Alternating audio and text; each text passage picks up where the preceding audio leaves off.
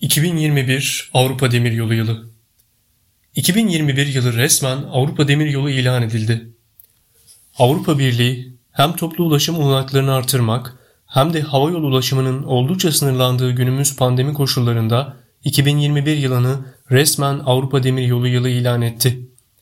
Avrupa Komisyonu 1 Ocak 2021 Cuma günü başlayan Avrupa Demiryolu Yılı boyunca yapacağı konferans ve çevrim içi etkinlikleriyle birlikte demiryolunun sürdürülebilir, akıllı ve güvenli bir ulaşım aracı olduğunu tüm dünyaya duyurmayı hedefliyor.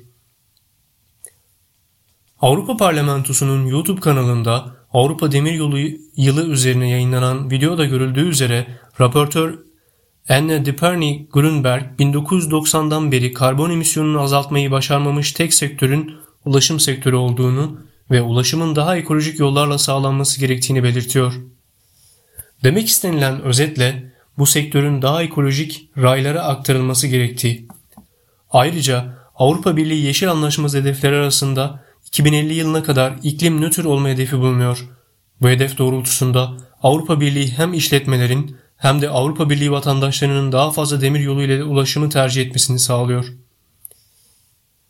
Avrupa Ulaştırma Komiseri Aidan Whelan bu yılın demiryolu ulaşımının tekrar keşfedilmesi için bize fırsat verdiğini söylüyor. Ayrıca geleceğimiz sürdürülebilir, güvenli, konforlu ve uygun fiyatlı bir ulaşıma ihtiyacı olduğunu vurguluyor. Demiryolu sera gazı emisyonlarının sadece %0,4'lük kısmını oluşturuyor. Bu durum demir yollarının ekolojik önemini büyük ölçüde açıklıyor. Fakat buna rağmen demir yolları yolcularının %7'sinin malların ise sadece %11'lik kısmını taşıyor. Tam da bu noktada bu değerleri artırmak adına Avrupa Demiryolu yılı devreye giriyor.